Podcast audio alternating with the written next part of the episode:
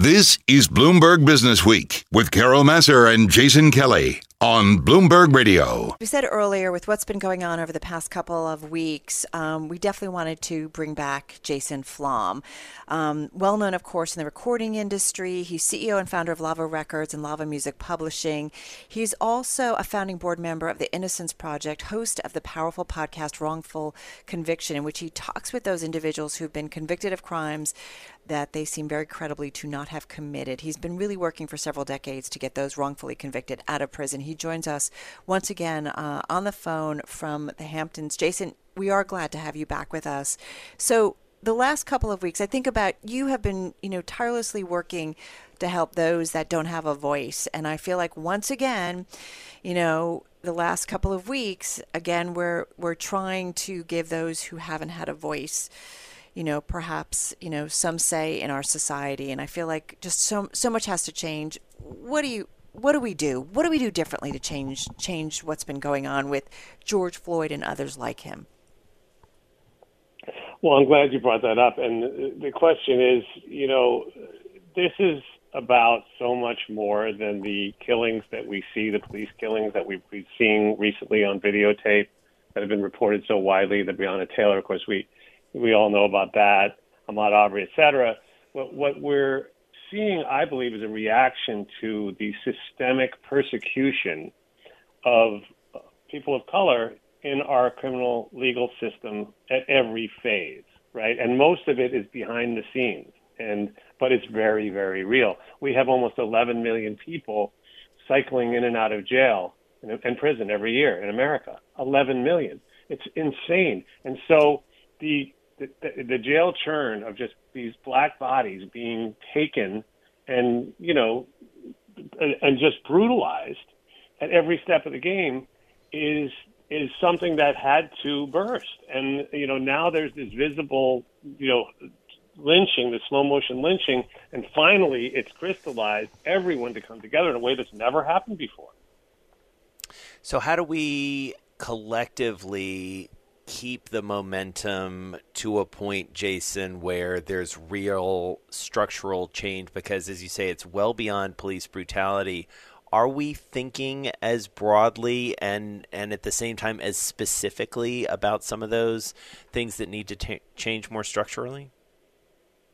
Yeah, I mean, I hope so. And it's interesting because there's no one particular thing that everyone is demanding right yeah. now, right? The fact is that we want, people want, and it's so interesting that this is, I think, the first, well, first of all, it's the biggest movement, I, I think, probably ever. You have all 50 states and at least 18 other countries with these massive protests, and which are uh, almost exclusively peaceful, by the way. Let's just get that out of the way. Mm. So I think we're starting to see changes, right? You just mentioned on the news break the Confederate flag being taken from NASCAR uh, uh, events, right? These things are symbolic, but they're meaningful, in my opinion. Um, interesting that that happened on the same day that the president said that he's not going to um, uh, allow the, the Confederate um, names to be taken off of military bases. Um, so it's it's interesting that NASCAR and the White House are on different ends of the you know that that argument, and, and NASCAR is obviously right. So you know I'm going to be hosting tomorrow at five o'clock a Zoom event um, that I'm going to be trying to answer these questions with four people who are much wiser than I am. So I'll have Patrisse Cullors, the co-founder of Black Lives Matter, Alec Karakatsanis, the founder of Civil Rights Corps, Bianca Tylek, who runs an organization called Worth Rises, and um, we'll also have Cassandra Frederique, who's the executive director of the of, of the sorry the Drug Policy Alliance. Mm-hmm. So we're going to do this Zoom event, and the link is on my podcast page. So if you go to Wrongful Conviction Podcast on Facebook or on Instagram, it'll take you to a Zoom link, and anyone's welcome to join. And we're going to attempt to answer exactly that question. What can each person do? What can anyone? I have so many people hitting me up saying, I, I want to volunteer, I want to donate, but I don't know where to donate. I want to use this energy, this anger that I feel to, to create a change. So we're going to attempt to address that question together. Well, let's continue our conversation with Jason Flom, founder, chief executive officer of Lava Records, and founding board member of the Innocence Project, joining us on the phone from New York. So, Jason, and I think this is very relevant to the event that you're talking about, the Zoom event you're having tomorrow uh, that you were describing with us before, and we'll talk about it again before we wrap up. But, you know, I've really been wrestling with this, and I dare say Carol has as well we have teenagers. We're trying to have these conversations with our kids about this, and I know a lot of parents are trying to have conversations with their teenagers, twenty years old, twenty year olds, and and and up. You know, this is a generation that's very socially engaged. They want to do something. They don't necessarily have the life experience that that maybe we have, and don't understand some of the complexities of this. And yet, we want them to be engaged, and we want them to be informed. How do you recommend having those types of conversations? Well, there's so many great resources that you can go to, right? There's a wonderful new book out called Usual Cruelty uh, by Alec Karakatsanis that really rips the lid off of how we have, you know, created and, per- and perpetuated a system that is designed to crush human beings, to, to cage them and crush them for economic gain of course, 65% of the people in our criminal uh, institutions, right? And we have almost 10,000 jails and prisons in this country, which is insane, right? But and 65% of them are black. It's like it's crazy, right? We have more people in, in prison, more black people in prison right now than we ever had enslaved at any particular time in the history of slavery. So, you know, but but again, I mean, there's so many great things. Watch 13th, the movie right? Watch the Innocence Files, sorry, the Innocence Files on Netflix. Mm-hmm. Um, you know, there's there, there are so many great things to follow on my Instagram, which is it's Jason Flom, ITS Jason Flom. I'm always highlighting things that I think are important to for people to focus on. But yeah, the minute you get into this, it becomes like a rabbit hole, right? And I'm and I'm hoping your kids and other kids of their generation will take this and and and make it their their cause because this is the uh, worst failed social policy disaster of our lifetimes.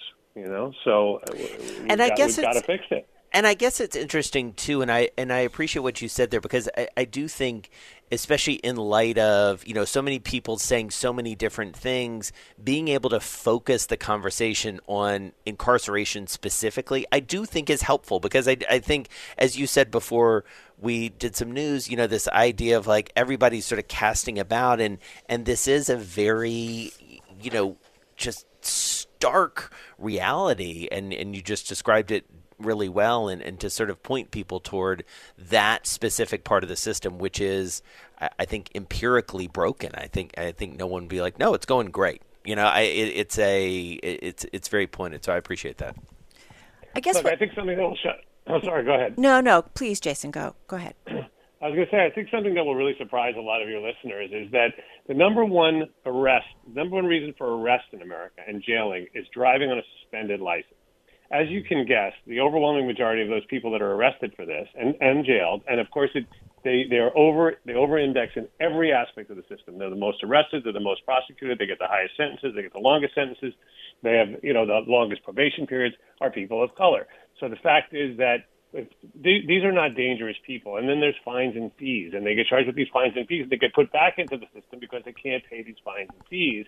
So it just becomes a, a, nonstop churn that disrupts families and communities and creates this hostile, terrible, you know, feeling among people who are being, again, put down and persecuted. Yeah. And, and that's why I hope people will follow um, Civil Rights Corps is a great thing to follow on Instagram, or and the same thing, the book The Usual Cruelty is by that same guy who's really upending that system we're working on. So, Jason, what else needs to change? Because this is not, you know, something again that like just happened overnight, right? It's, you know, uh, we had um, one guest on. Uh, who from Harvard, and she just talked about, you know, we've been fighting racism for 400 years and then some you know so what is it is it education is it neighborhoods is it you know i've been having conversations we were talking about you know who we socialize with and you know what what what's wrong what's broken down in our system what needs to be the first one two steps to change you know the racism that is obviously still rampant in america Well, I think that when people talk about defunding the police, what they're really saying is, and there's not a better word for it, so that's what they use, but they're saying take some of this money, right? We have cities, major cities, who have over 50% of their budgets that are devoted to police and corrections, right?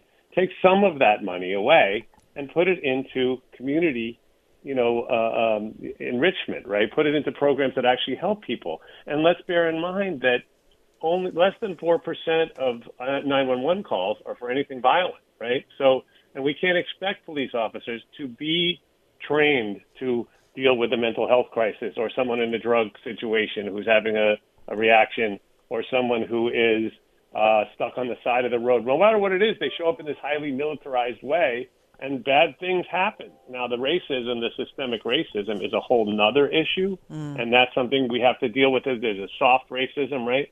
And I think we all have to do a couple of things. We have to look at our companies. So many people that are listening are people who run or are, bigwigs in, in important businesses. Look at your hiring practices. Look at your portfolio as well. I encourage your listeners to look at your portfolio, call your, your investment person, or maybe you're your own, and look and see if you have any investments in companies that benefit from the from the caging of human beings. And if you do, divest because we have to get the economics are at the root of all racism, right? That's why they were that's why they brought slaves to America to build the country. It's all economics. That's the whole thing that drives the, the prison industrial contract complex. Economics.